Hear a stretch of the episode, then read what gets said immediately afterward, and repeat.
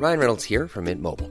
With the price of just about everything going up during inflation, we thought we'd bring our prices down. So to help us, we brought in a reverse auctioneer, which is apparently a thing. Mint Mobile unlimited premium wireless. Ready to get 30, 30, bit to get 30, bit to get 20, 20, 20, bit to get 20, 20, bit to get 15, 15, 15, 15 just 15 bucks a month. So, Give it a try at mintmobile.com slash switch. $45 upfront for three months plus taxes and fees. Promo for new customers for limited time. Unlimited more than 40 gigabytes per month. Slows. Full terms at mintmobile.com.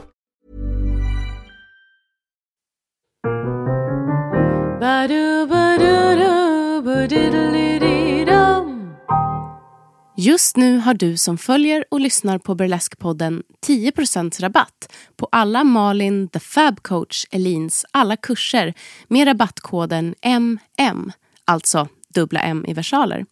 Besök Malins hemsida www.thefabcoach.com för mer information. Erbjudandet gäller hela höstterminen 2017. Kära lyssnare, kollegor, älskare och vänner, välkomna till Burlesque-podden. Jag heter Aurora Brännström. Vi sitter som vanligt på Custom Music Productions och vi har Andreas Hedberg som står för ljud och redigering. Innan jag introducerar gästen för idag så vill jag säga välkommen till hösten. September är väl officiellt höst, tänker jag.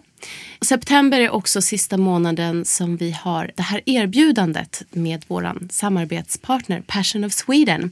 Och då vet ni att ni har 15% rabatt på hela deras sortiment av sexleksaker och underkläder. Och de har jättemånga jättefina grejer så jag tycker att ni ska gå in och kolla på det. Och då går man in på passionofsweden.se och sen så använder man rabattkoden burlesk15. Och burlesk ska då stavas som på svenska. Alltså B-U-R-L-E-S-K 15. Och då får man 15% rabatt. Okej. Välkommen hit Malin som är fab coach. Tack så mycket. Jättekul att ha dig här. Och dig så känner ju många av burleskfansen som flera olika artistpersoner. Eh, vill du beskriva dig själv lite grann, vad du gör? Ja, precis. Jag har ju en, en hel armé av olika personligheter Ah. kan man säga. Eh, Mitt daytime jobb är som the fab coach, to bring out the fab in you. Och där har jag ju under några år jobbat som eh, Mrs Murphy. Men inom burleskvärlden så är jag känd som Miss Diamond.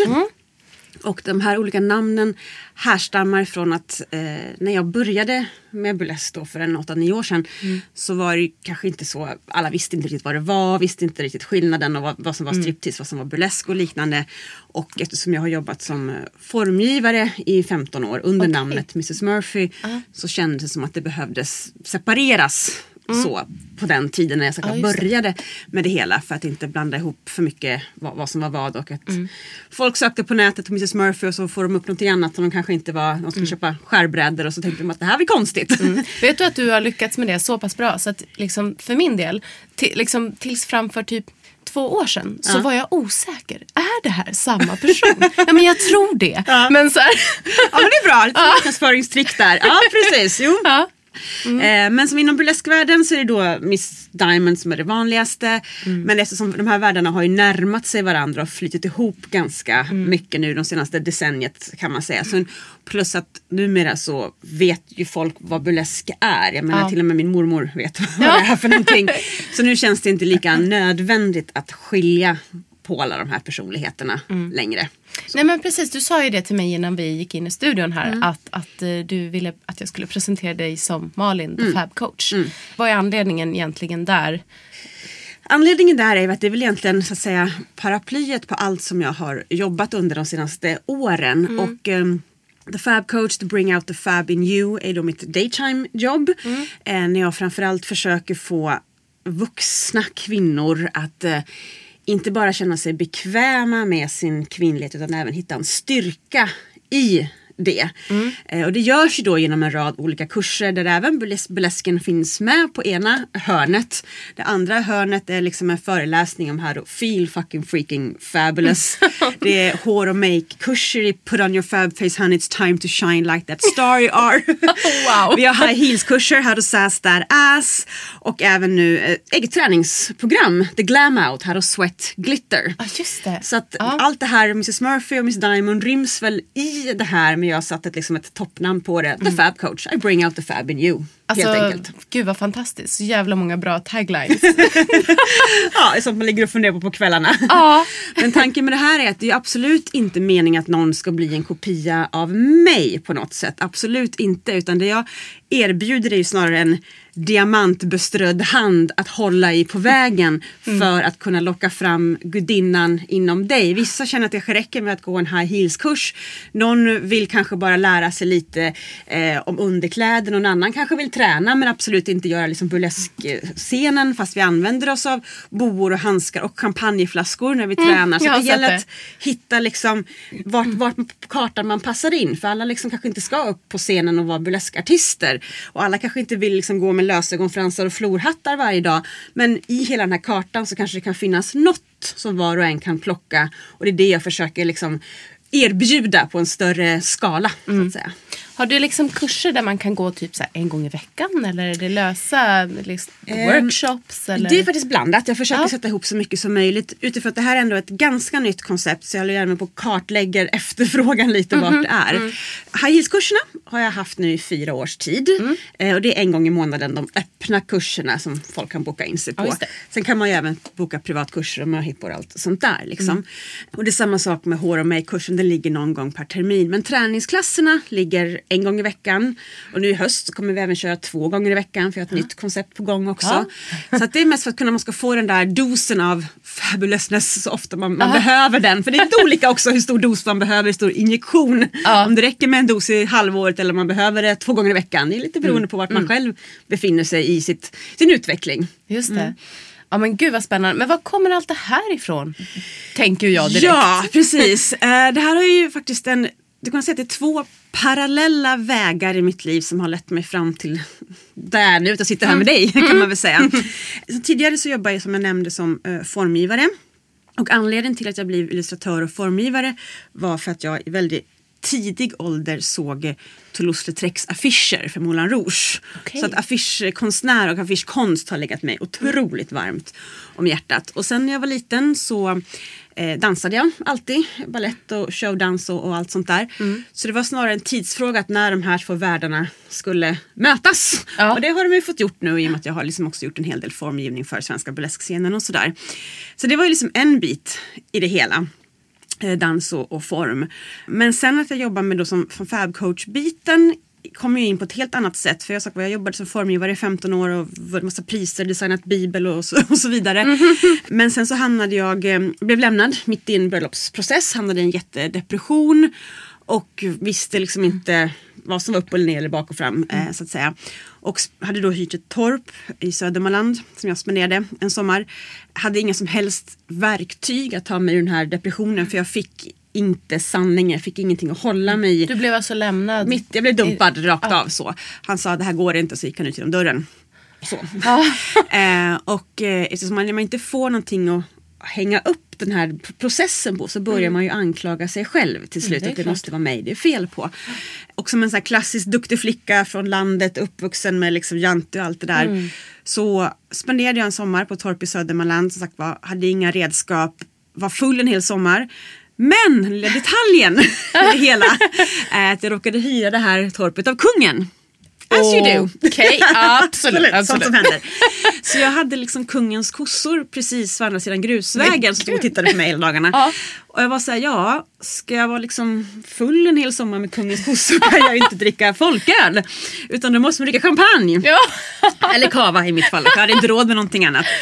Eh, så jag gick då från den här klassiska duktiga flickan i jeans och t-shirt som inte gjorde någonting väsen av sig och började köpa eh, svandunstofflor, florhattar, negligéer och sprang runt på det här torpet och drack champagne med kungens kossor och lyssnade på Edith Piaf under de kulörta ryktena och drack eh, absint.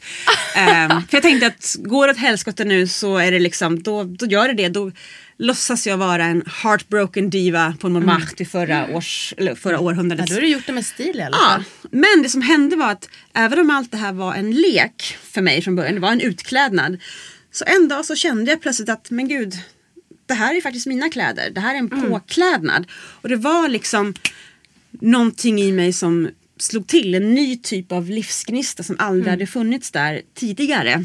Så att när allting var så att säga nerbrutet, det var ju verkligen allt var borttaget, så fanns den här lilla diamanten längst Ja. in någonstans som kändes så oerhört ren och äkta. Och nu i perspektiv så kan man ju se att för det är ändå det här som jag hela tiden har längtat efter och velat uppskattat men aldrig liksom kunde, kunde liksom se att det var jag för att jag levde ett helt annat liv.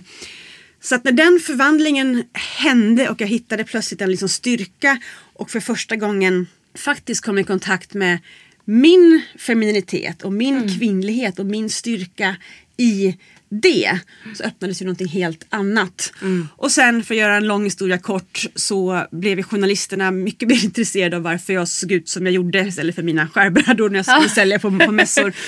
Och det här var ju liksom innan hela Mad Men svängen så det var, var ändå ett tag sedan så.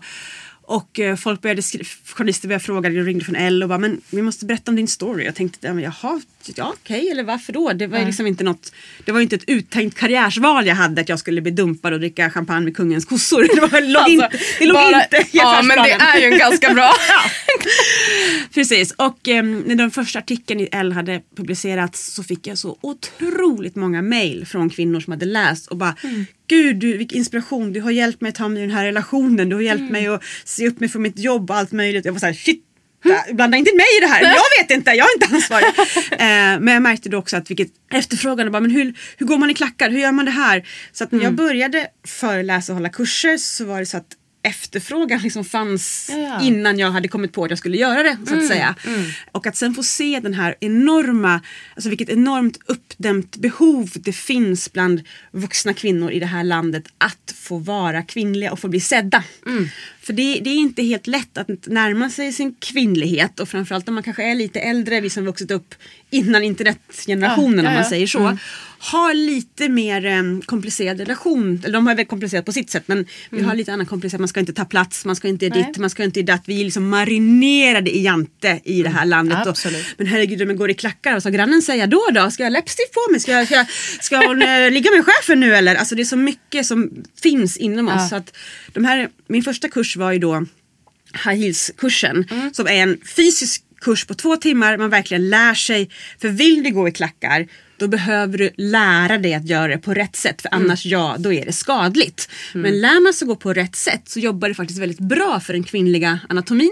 Mm. Till exempel så är det medicinskt och vetenskapligt bevisat att en klack på 7 cm och över, som inte är jättemycket, är den i särklass bästa bäckenbottenmuskulatursställningen ever. Är det sant? Glöm geishakulor, glöm knipövningar, sass that ass. Oh wow! Yes. så att gå i klackar Ah. så får man, eh, du kan motverka inkontinens, du får bättre sexliv och du får massa andra muskulära fördelar. Så att, att då när jag gjorde den här första kursen då som var verkligen fysisk liksom, träningsklass, så här går du, ställer foten. Så märkte jag att det kom ju någonting helt annat ur det. Det blev liksom halleluja-stämning och återigen så kom det så här mycket mail att och jag får sträcka på mig, jag får, jag får se på mig själv jag, har liksom, och jag och kan gå så här och det känns så. Och just det här att det är den psykologiska biten i det. Så att jag brukar säga det att just när det kommer till klackgång, 50% sitter i huvudet och sen är det liksom axlar, knä och tå. Men det är så mycket mer just det här att få våga titta på sig själv i spegeln i två timmar. Bara det vill inte folk göra. Men sen när de väl får det och någon som liksom håller dem i handen. Alltså det str- folk sträcker på sig både mentalt och fysiskt så enormt mycket. Och ja, sen dess har det rullat på och då kände jag att ja men det här är ju någonting som jag absolut vill. Kan min story eller mitt, mitt liksom perspektiv på livet och min utveckling hjälpa någon annan så är det fantastiskt. Och därav har det bara rullat på. Ja, eh, det är underbart att se. Jag, jag ser i, i hela ditt ansikte att här, är, här har du hittat rätt. Ja, liksom. ja. Nej, men jag, jag satt och tänkte nu så här, vilket tryck det måste ha blivit på den där stugan då. Så att alla vill bo där och dricka absint. Och... Jo då, det, har, det, är party party. Ja. Förlustelsens näste som det även kallas för. Ja. Men glamouren, är det någonting som du har längtat efter i ditt liv tror du? Ja, det tror jag. Eftersom som sagt var Toulouse-Lautrec var liksom min inkörsport när det kommer till liksom den, min arbetskarriär då. Och, eh, men jag ville ju vara en av de där vackra damerna på affischerna egentligen. Ja. Och det var det jag drömde om när jag stod där vid ballettstången. Och det här var ju liksom i Dalarna på 80-talet. Det fanns, ju, det fanns ju inget av det. Så att närmast jag kom var väl någon form av showdance, jazzdance. Ja. Eh, så att, eh, så att det har ju alltid funnits, funnits där men inte liksom haft någon väg hur det skulle komma fram i på det sättet som jag levde mitt liv innan det här Mm, om, man säger, om man säger så. För att det, det fanns liksom inte plats för det vare sig fysiskt eller mentalt Mm. Nej. i det livet. Så det blev ju en sån explosion på något vis där Ja. det väl fick komma fram.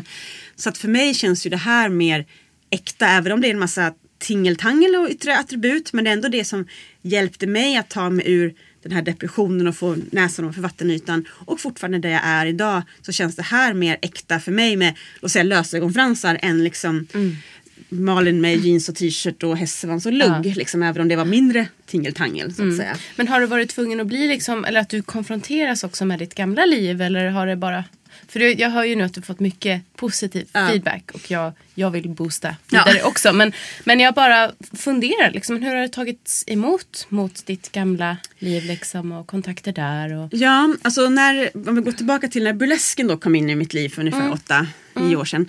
Eh, och som sagt då såg ju klimatet lite annorlunda ut Ja. i Sverige och även så här, folk visste inte riktigt vad det var. Då var det ju väldigt många som höjde på ögonbrynen och tänkte herregud nu har hon varit i en depression och nu ska hon bli strippa på det. Nu går hon ännu längre ner. Vi måste göra en insats här, intervention. Eh, men så först, sen såg ju folk väldigt snabbt att det var inte det det handlade om utan att det var liksom förlängning av mitt liv som, som dans, dansare, plymer och så. Eh, men det var ju en del frågetecken från början och det var ju inte helt kanske lätt att prata om det lika öppet då heller. Liksom, sådär. Ehm, För det kan jag själv re- relatera till faktiskt också som så här Fast jag kom på det häromdagen att jag, jag tror jag kan kalla mig stockholmare nu efter Ja. 12 år. Men man vet inte. Nej, så här, att, men, så här, att komma från småstad, komma hit och så här, hitta någonting som förlöser en själv i liksom ja, i kontakt tillbaka med Mm. det gamla kan bli väldigt stor kontrast Mm. som man måste få som man, som man måste försvara på något sätt. Men tycker du att det liksom idag känns lugnt där eller? Jo men det känns lugnt. Eh, dels är det också det att nu har jag gjort så mycket och om man nu får vara lite fräck och säga jag har varit Mm. så pass mycket i tv och radio och tidningar att man är lite av en minikändis hemma och då blir det lite mer lättare. Att, Mm. Ja. hon är ju på tv, då, då har man liksom vunnit deras respekt på något annat sätt. Men det var inte helt lätt i början. Det var det absolut Mm. För inte. det tänker jag också faktiskt Mm. tyvärr. Även, alltså man skulle hoppas att nej, men man, vi bryr oss inte om det, vi behöver inte det. Nej. Mm. Men på ett sätt så gör man ju det och det kan jag också känna att så här, när man väl har etablerat sig själv och ot- också är synlig utåt så, Ja. så finns det en ja, lätt, Alltså det blir lättare kanske för andra att acceptera för man ser att aha men det här är legitimt. Det här tas Precis. om hand av stora media Yes. eller ja. Man får en Mm. OK-stämpel och då vågar folk tycka så. Men visst, det är, inte, det är inte helt svart eller vitt. Det är en liten Mm. gråzon där, absolut. Och även sociala medier Mm. tänker jag kan faktiskt hjälpa till att, att faktiskt stödja en positiv bild och en synlig bild. Liksom. Ja. Så att det inte bara blir någonting som, "Ah, men vad håller hon på med där som vi aldrig får veta. Nej, nej precis. Eh, För det, det tycker jag att jag har fått mycket sådär. Mm. Till, tills folk såg, aha okej. Och hon har någonting annat under det här liksom. Sådär. Det finns en tyngd bakom det. Mm, Mm. Som någon sätter ett OK på och då Ja. är det okej liksom. Ja, men absolut. Vad, är, vad är det för eh, kvinnor som kommer på, på dina kurser? Det är härliga kvinnor. Ja. Ehm, nej men det, jag har ju då hela tiden tänkt att jag har vänt mig till, som jag säger igen, vuxna kvinnor. Och definitionen på det är väl lite flytande, men kanske från 30 uppåt 40. Men som precis nu i, vår har jag haft en, eh, eller förra våren hade jag en eh, glam out kurs med ett gäng damer som nog var både 50 plus 55 kanske. Ja. Som var jätteglada. Bara, det har aldrig varit så kul att få träna någon som jag gör i paljetter och jag gör i, i, i pärlhalsband. Ja. Och det är ju så underbart att se för vi ska ju förhoppningsvis leva en sådär 30-40 år kanske Ja, ja. till. Så att det är ju oftast lite äldre, lite äldre damer men som ändå behöver någon att hålla i handen men också blommar ut så otroligt Mm. mycket som blir sedda. Och det är jättefint för även den burlesktrupp som jag tränar där är två över 50 och de är mormödrar liksom så. Mm. Oj. Eh, så det är väldigt kul att se att, väcka, att, få, att få väcka liv bokstavligt talat i Ja. de här kvinnorna. Att se att de blir nöjda med sina kroppar, nöjda med sitt liv eller utstråla eller åtminstone ta sig själva, ta sina kroppar på ett bättre sätt och inte slå ner så mycket på det. För det kommer ju också en ytterligare dimension på den ju äldre man blir att åren har gått och de här yngre som kanske då är 30 eller 40 fast de är yngre att man jämför sig och så. Men att kunna liksom hitta en bekvämlighet och en styrka i sin kvinnlighet. Men då är det ju liksom den generationen som, som ja, du och jag, Mm. också som, som liksom har vuxit upp utan sociala medier, tänker Precis. du? Mm, det man säga. För det är ju en, jag tänker att det är nog en stor skillnad. Ja. Eh, för att är man 20 idag Mm. så har man nog redan mycket av det. T- det man kanske inte har alla men, men många har ju redan Ja. liksom, man ser så Ja, mycket. ja. Folk som tar för sig. Ja. Och, Det är lite kul för ibland så har jag på high heels kurserna så kommer det så här mamma-dotter. Oftast på våren när det ska Ja. vara studentbal och så liknande. roligt. Ja. Och det är lite kul att se skillnaderna där för att mammorna där är oftast helt med. Och de yngre tjejerna fattar att de måste lära sig men man ser att de bara typ tittar på mig och bara men what's her problem? Det vill bara att ta för sig. Det är bara liksom vad, ska vi? Jag kan bara kolla på mig själv i spegeln och förstår inte riktigt problematiken på samma eh, sätt. Så att när jag har haft lite yngre så har jag faktiskt fått lov att här, anpassa kurserna och det jag pratar om på ett lite annat sätt. För att man förstår också att de har en annan typ av problematik snarare. Ja, just det. Mm. Ja, gud, det är spännande. Vad, vad, vad tänker du att skillnaden är där? Vad, vad kan man ha för problematik? Nej men om man säger att om man till de äldre, om man hårdrar det, pushar att ni ska ta plats och våga, våga stå Ja. upp för er själva och se på er själva i spegeln. Så det är oftast inte det som är problemet för de yngre utan de tar Nej. plats och de står upp för sig. Men frågan är varför de gör det. Då är det så här, ni ska inte göra det för likes utifrån utan ni ska göra det för likes inåt. Ja, ja. Snarare. Så man Ja. får liksom lite schyssta Ja, ja. eh, metodiken där. Det. Men det tänker jag ändå så på den tiden som, som men du och jag har fått la, lov att lära oss det här i vuxen ålder. Mm. Ja. Liksom. Så, så lär man sig också hur man ska lägga ut saker Mm. för att få liksom, utifrån.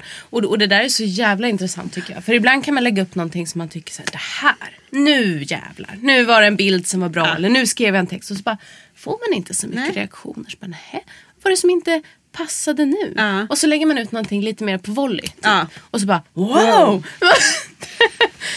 Så att det är ju psykologi i det också. Ja. Som jag tänker att våra tonåringar idag växer upp med. Mm, Ganska pressat kanske. Ja, jo och där känner jag väl att för jag har, jag har ibland fått frågan om så här, mina burleskklasser och sådär hur unga flickor som vi tar emot så att säga. Och det är en intressant frågeställning. Man tänker att ja, jo det är väl bra att de så att säga blir, ska man säga, hamnar i rätt mental mode i så tidig Ja. ålder som, som möjligt. Men då är det just det varför gör du det här? För vi som kommit upp lite har kanske lite mer klarhet i varför vi gör vissa saker och uppträder på scen och, och sådana saker. Men det är just det här att man vill ju såklart få dem in på rätt bana från början. Men det är just, jag märker, den största skillnaden är just det här att unga tjejer, man får säga så, kanske gör det lite mer för likesen utifrån. utifrån. Medan det som jag gör, för mig, som det var i mitt eget liv och som jag tror även märks är att jag gör allt det här tingeltanglet då för min egen skull. Att det är liksom bekräftelsen inåt. För när jag då var med om det här som hände och jag sprang runt i svanhustofflor och började gå i klackar och korsetter och alltihopa. Det var liksom inte för att jag skulle ragga upp bonden i hagen bredvid. Liksom. Var det det var inte? verkligen för min egen skull. Och även när det sen fortsatte när jag kom tillbaka till stan. Så jag hade inte en man i mitt liv på två år. Så det var liksom ingen som såg mitt underställ. Eh, förutom min katt som dessutom är homosexuell. Så det var liksom ingen poäng alls där. Så, och, det, och det är det tror jag man kan ändå se nu, hoppas jag. Att även så som jag ser ut idag. Att, för jag får ändå ganska mycket komplimanger på gatan av äldre och damer och även av andra. Att man faktiskt gör det, jag gör det för min skull och jag, gör det inte, jag blir inte ett hot. Jag ska liksom inte vara supersexy för att sno killen i baren från någon annan utan jag gör det för min skull. Och då blir det en annan liksom, ska man säga, energi runt det när likesen går inåt kontra när man gör det, likesen går utåt för att få fler likes. Liksom. Just det, just det. Så det är väl lite den skillnaden. Det är ju, ja men gud, värdefullt tänker jag. Mm. Att få lov att utforska det hos sig själv om man kommer till dig. Din andra del av dig då, Miss Diamond. Mm. Miss Diamond. Vad, vad är det för någonting? Miss Diamond är den renodlade burleskartisten då. Jag var en av dem som gick den första kullen på Burleskakademin 2008 tror jag det var. Ja. Och det var ju en enorm befrielse att få göra det och få dansa och få, få, få låta de här två världarna äntligen mötas.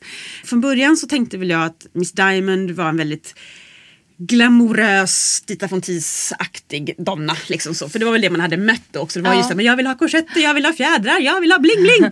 men sen så visade det sig, för man bygger ju sina, sin karaktär, man bygger ju sina nummer och scenärvaro och allt det där. Så var det kanske inte så himla storslaget utan det var ju lite mer såhär, det kanske är Miss Rhinestone. Det är liksom inte så mycket diamanter egentligen. Det är håliga strumpor och det är lite så här hej och hå liksom. Lite, ja, så att det är liksom lite mer någon som kanske vill vara storslagen men som det är lite mer humoristiskt och det inte är så himla mm. sneda ögonfrans och det är lite snett. Så det, det blir ju lite mer intressantare då när det inte är så superperfekt Ja. också. Liksom så. Sen har jag några såklart bombastiska fläder och glitternummer men jag har även några lite mer cheeky och liksom motorcykelstil på magen och lite sådana saker. Tänk vad många ändå som jag har hört nu berätta just om det här med miss, alltså Dita von Teese-komplexet Ja. eller sådär. För det på något sätt, ja men och det var i tiden då också. Ja, ja. Det var hon som var och liksom det man såg. Det man kanske. såg, precis. Ja. Nu får man ju, blir man exponerad för så mycket mer och mycket mer alternativ. För det är ändå tio år tillbaka i tiden. Ja, så det har hänt mycket. Men så okej, men så på Burlesque-akademin där så då hittade du din, ditt uttryck. Ja. Och, mm. Precis.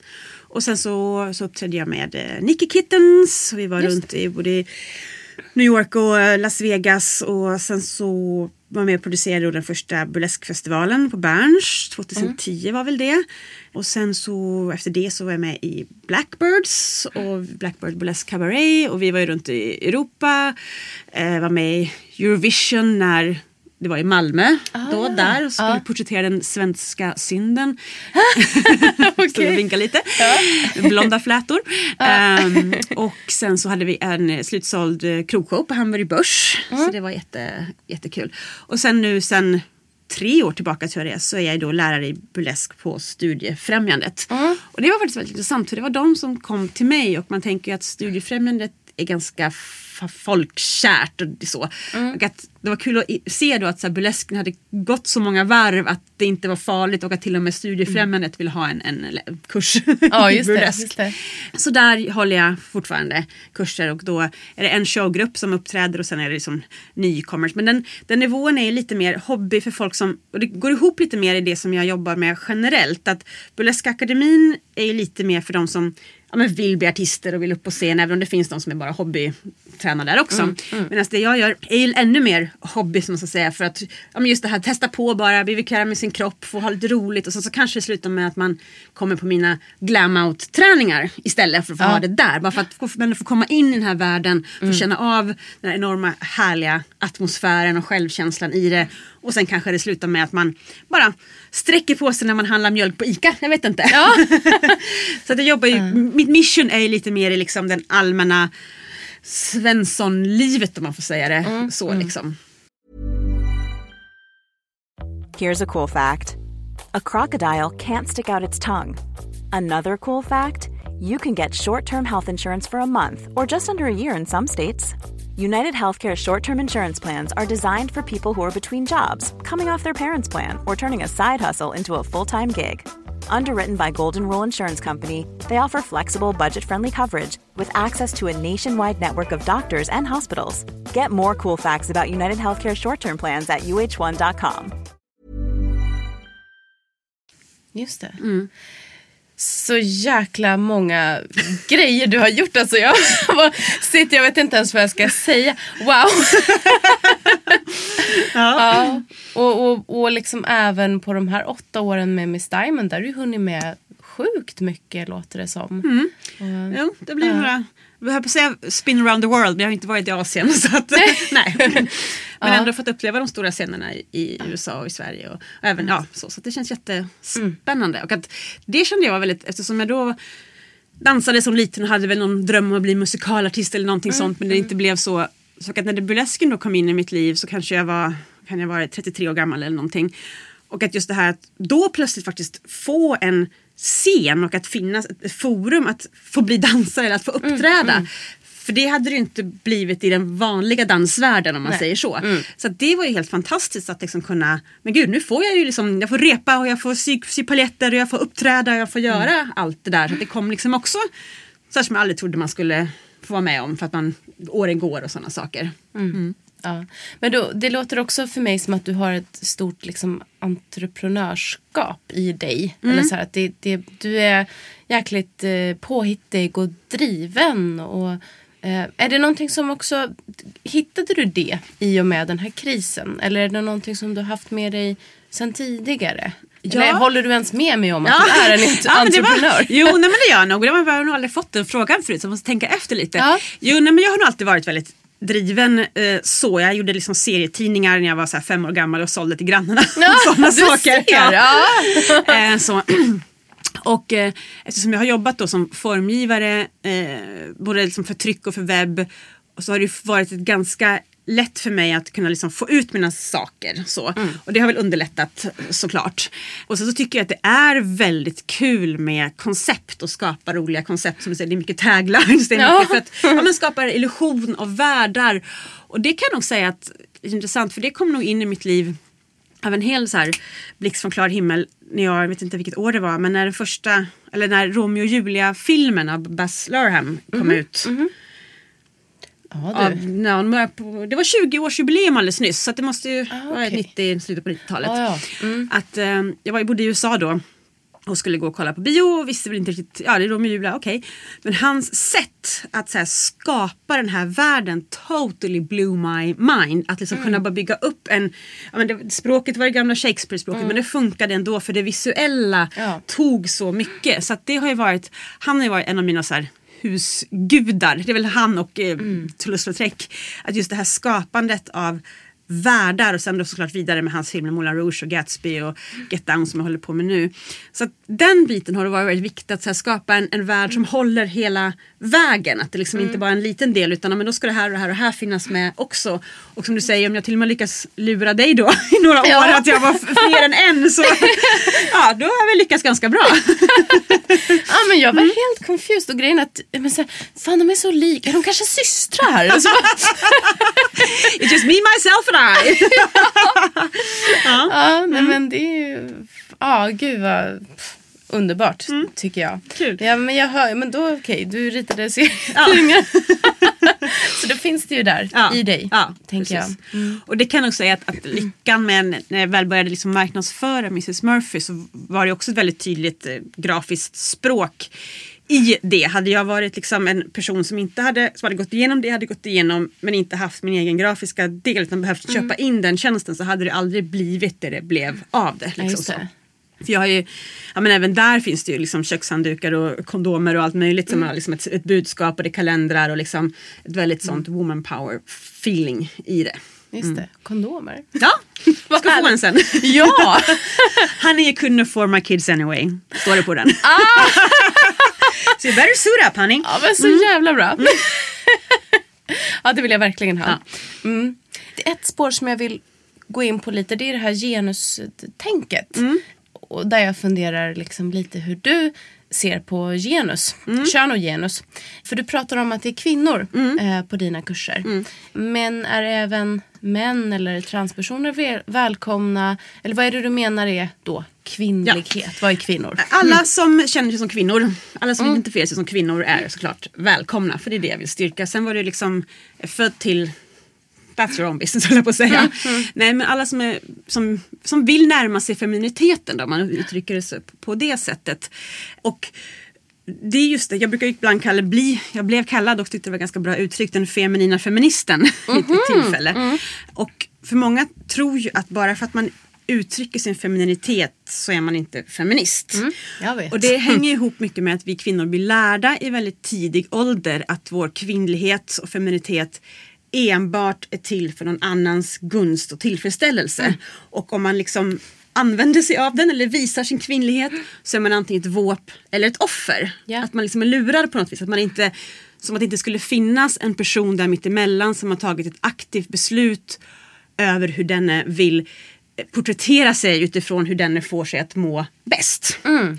Så det är väl så jag, jag tänker. Och att det är väldigt mycket prat nu om att alla ska få vara som de vill och all, allt är tillåtet. Men det intressanta är att fortfarande att är man väldigt feminin så tror folk att man är liksom ditlurad, att det inte är ett aktivt beslut. Så man kan typ få vara, som, som debatten ser ut nu känner jag att man får vara vad man vill. Men du får inte vara en feminin kvinna. Nej. För det då är det liksom något fel på dig. Och jag känner ju så här att historien har ju sett ut som den har gjort. Liksom. Och även om vi inte är jämlika nu så är vi ändå fortfarande vi är ändå mer jämlika än vad vi var för en månad sedan förhoppningsvis. Ja. Det går ju framåt. liksom så. Och då är det lite dags att återerövra vår femininitet för vår egen vinnings skull. Att få känna sig liksom powerful, om man nu identifierar sig som, som utgår från det där, i debatten här. Att få identifiera sig som kvinna och känna sig powerful hela vägen ut i de rödmålade fingerspetsarna utan att behöva klä sig till man för att bli tagen på allvar. För det är liksom, låt det få vara, för det blir jättekonstigt om du ska behöva klä ut dig till någonting annat för att bli tagen på allvar. Då, vill liksom, då är det samma sak Ja, som allt ja. annat. liksom, det blir fast baklänges. Ja. Så. så att jag ser det ju som att, liksom, att få vara en väldigt powerful kvinna och hitta en styrka i det utan Mm. att liksom behöva be om ursäkt eller känna att Åh nej jag kan inte ha det här för att eh, ditt och datt jag kan inte klä mig i det här för tänker de så och så. Och så är det ju fortfarande såklart ute. Men det blir ju inte bättre av att liksom rätta sig efter Mm. Nej. Mm. de andra, de onda om man nu ska kalla det för det. Utan man kan ju ändå vinna sin egen stolthet genom att liksom inte ge vika. Ja. Ja. Och om man får dra en parallell så, som det som jag klär mig, det som du klär dig och många i den här scenen är ju ganska så att säga helt och rent. Visst vi klär av oss kläderna på scen Ja. men vi är ju inte, if you pardon my French, liksom en slitsbrud med jättekort kjol och stor Nej. urringning. Vilket på något sätt, det är liksom mer okej. för det vet man vad det står för, hur man ska bemöta en sån kvinna på ett hemskt sätt. Men det är som att det kan folk avkoda.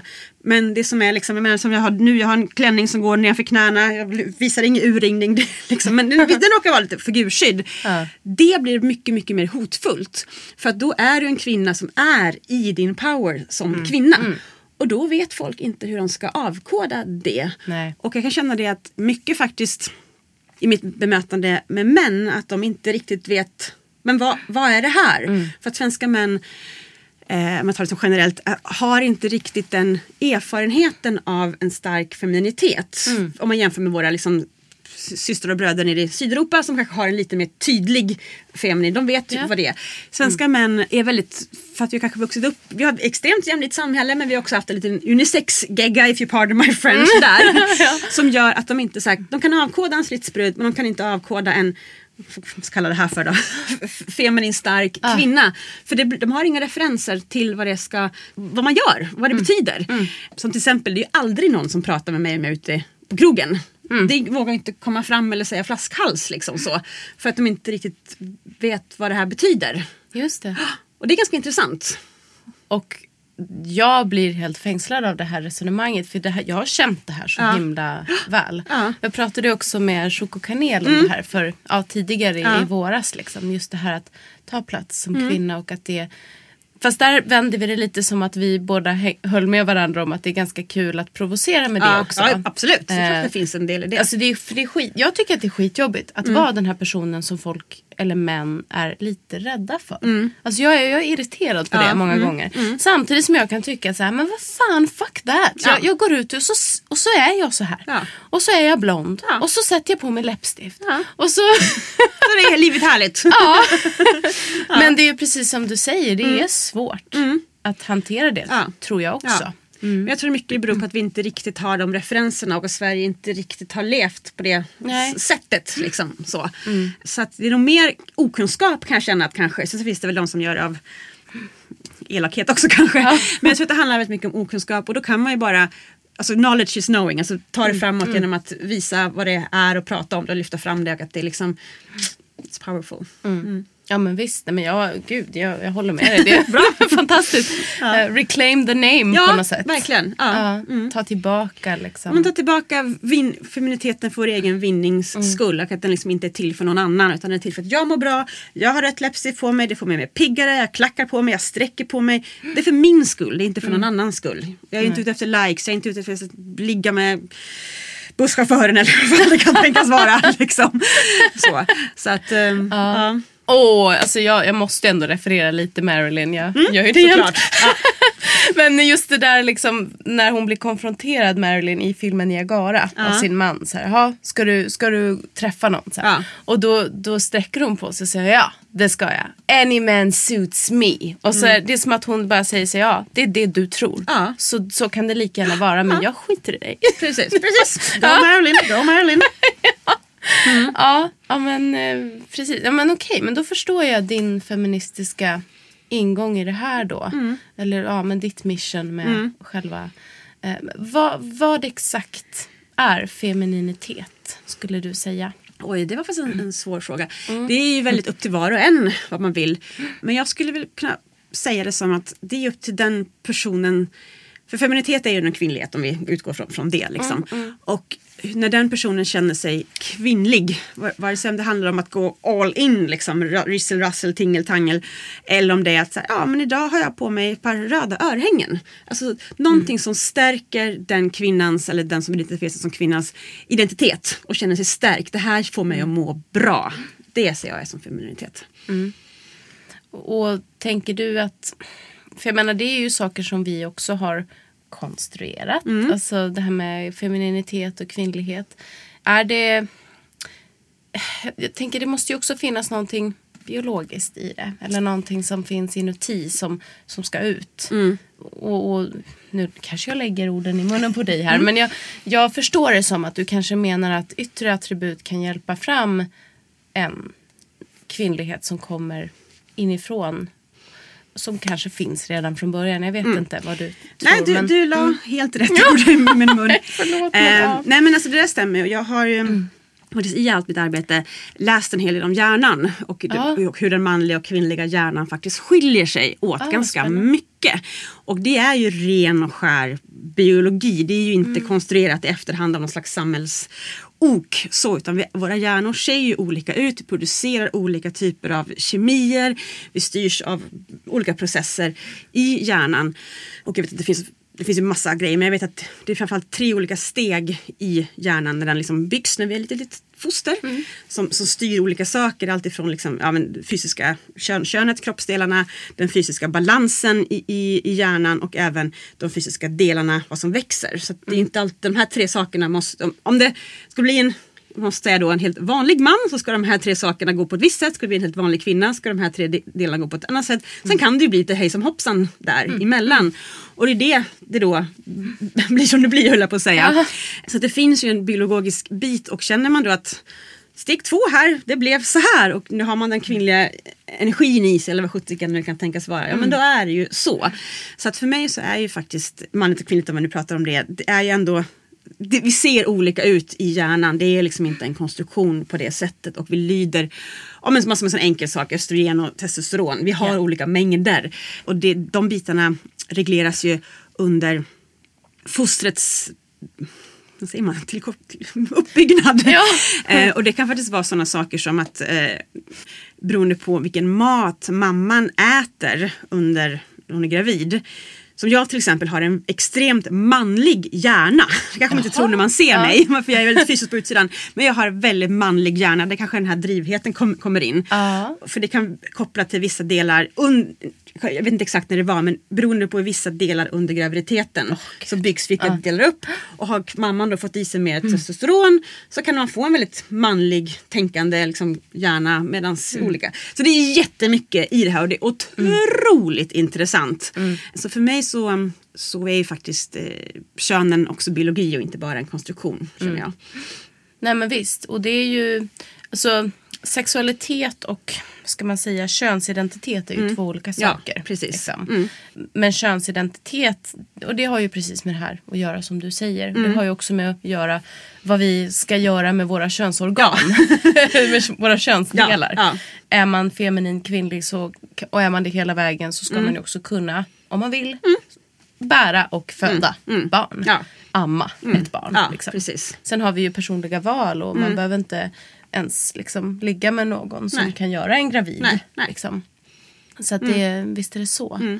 Ja. Och gud vad spännande att du har, att du har läst så mycket. Jo, Ja. för det känner att det går liksom hand i hand. Man kan inte bara tycka saker utan att ha lite på fötterna känner Nej, jag också. nej. Så, Ja. så att det finns ehm, Ja, det finns några böcker som är jätte... Det finns, det finns hur mycket som helst. Alltså, Det är så otroligt intressant, hjärnan, hur det funkar. Och jag är också väldigt eh, inne på psykologi, även, inte när vi, när vi föds utan även nu och alla sådana där saker. Hur, hur det påverkar våra hormoner och just ke- kemin. Och, och när det kommer till attraktioner, och de fysiska faserna i, i förälskelse, vad som behöver komma. För jag är ju även lite inne på... här, kanske inte ska säga när tar här. det slut med nya inputs här? Ja, eh, jag har ju hållit på med ett koncept av en bok, att How to be a gentleman. Och att hur det finns poänger med uppvaktning som Ah. kanske har försvunnit lite Mm. ur dagens Tinder-samhälle. Och det handlar ju inte om att gå tillbaka till gamla normer om liksom kvinnor och män på det sättet. Utan det handlar om framförallt hur den kvinnliga, nu utgår jag från mig själv, då, den kvinnliga hjärnan behöver uppvaktning för att vissa kemiska processer ska komma igång för att du ska kunna liksom känna trygghet och tillförlit Mm, till den personen. Och bara som en sån sak, och det här är otroligt intressant, att eh, Eh, amygdalan är ju liksom den lilla varningsnöten i hjärnan. Även kalla de skällande hundarna för de är så, så fort det blir varning så bara oh, oh, så. Eh, och att om en kvinna inte känner sig helt bekväm med sin partner så, så att, så att om den inte är helt avstängd då går det inte rent fysiskt sett för en kvinna att få orgasm. Det är ganska intressant. Ja. Och orgasmen hjälper ju till sen för att befruktningen av ägget och hej och Så det, det finns ju en tanke i det hela. Och det är det här som gör att om då kopplar tillbaka till uppvaktning att få en person du dejtar att känna sig bekväm, känna sig sedd, bla bla bla bla bla bla. För att vill du bef- befrukta henne, ja då måste du få henne att känna sig bekväm så pass mycket att hon förhoppningsvis får en orgasm i slutändan. Så att det går liksom ihop så det är jätteintressant. Man kan prata hur länge som helst om det här. Ja. Ja, ja men det är superspännande. Ja, har, du gått på, alltså, har du gått kurser då, i psykologi eller någonting som är ditt privata? Eh, ja det är både och Ja, faktiskt. ja. Jag har gått väldigt mycket terapi, läser väldigt mycket om, om olika modeller och eh, te- te- teorier och skolor och sånt. För jag tycker det är otroligt intressant. För att vi, vi alla, vi tror ju att vi här, agerar out of a spare moment men det gör vi ju aldrig. Och för att förstå Mm. sina medmänniskor så behöver man ganska mycket kunskap för att inte bokstavligt talat drive oneself crazy. Man kan förstå, jaha men det där händer där, det händer där, okej jag kan ta emot det på det sättet. Jag tycker att det är väldigt intressant. Mm. Ja. Ja gud ja. ja. ja men jag är också jätteintresserad av psykologi. Jag, menar, jag är ju socionom så jag har Ja. ju ändå läst en del sådär. Men det, det är också spännande att det finns så många olika Ja. typer av teorier. Verkligen, Liksom, ja. Sådär. Ja, har du något spår som du vill Eh, gå in Jag på? tycker vi har gått, gått igenom ganska mycket känner jag. Ja, men ska vi gå in lite på vad som händer nu då? Så. Och då är, tänker vi att det är september nu då eller? Nu är det september, Ja, mm, precis. Vad händer i hösten? Ja. Ja. men eh, fasen eh, Malin the Fab Coach, det här är fabulous. Thank you, thank you. Och så mycket, ja, jag, jag får igång en massa tankar nu känner jag. Eh, kring ja, men, livet och vad, vad jag håller på med, vad vi håller på med. det är fantastiskt. Alltså, jag måste bara fråga, vad, vad har du för text på din eh, arm här? I know, I know. I'm fucking fabulous. Åh, Eh, det härstammar väl till eh, då den dåtida tiden av mitt liv när allting var kaotiskt. Men så Ja. faktiskt, eh, det var, eh, kanske med många folks tatueringar, men det var faktiskt en kylskåpsmagnet som jag såg. Ah, jag bara, that is so damn right. Ja. Så man funderar på morgonen, man vaknar upp, hur var det nu då? Just det, Ja. så var det. så behöver man inte fundera på det fasen längre. vad bra. Ja, jag har ju själv en tatuering med ett långt citat som, Ja. som liksom talar om att man ska inte ångra saker Nej. och ting. Men då måste jag ju ställa mig Ja, i spegeln. ja. Men ja. Mm, ja. Ehm, hörru du, vad, vad är det som händer framöver då?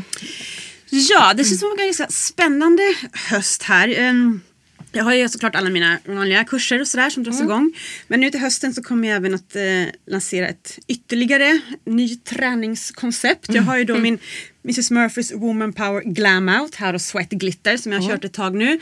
Som är ungefär som ett bodypump-pass fast med champagneflaskor som vikter och bor för, för rörlighet och sådär. Så det är ett muskelpass. Ja. Och nu till hösten så kommer jag även att börja med då Mrs Murphys Woman Power Glamour Size. Wow. Just move that ass. eh, och det är väl då en, eh, mer av en dansinspirerad klass där jag tar in eh, burlesk och den typen av musik och rörelser men mer som en aerobicsversion om man säger Ja, en, ja. en body pump och en, en aerobics. Eh, så, för att, och det är ju bara för att få folk att liksom närma sig den här världen och få något roligt, titta på sig själv i spegeln, få jobba med boor, alltså dansa. Så att, eh, jag tänkte jag skulle bli Sveriges nya Jane Fonda. Ja, på det- ålderns höst. Ja, du är på väg alltså. Jävlar. Ja. Vet du en sak som slog mig sen när du håller på, eller när ni kör med bubbelflaskorna, mm. hur öppnar ni dem sen? Det får man göra, man får om man vill. Man har ju två bubblor, eller man har ja. två flaskor. Om man vill får man ta med sig sina egna champagneflaskor, köpa på systemet, gå hem och parta. Well sen, man liksom, ja, jag får vara lite försiktig när man öppnar dem sen. ja. Mm, ja, men vad härligt. Ja.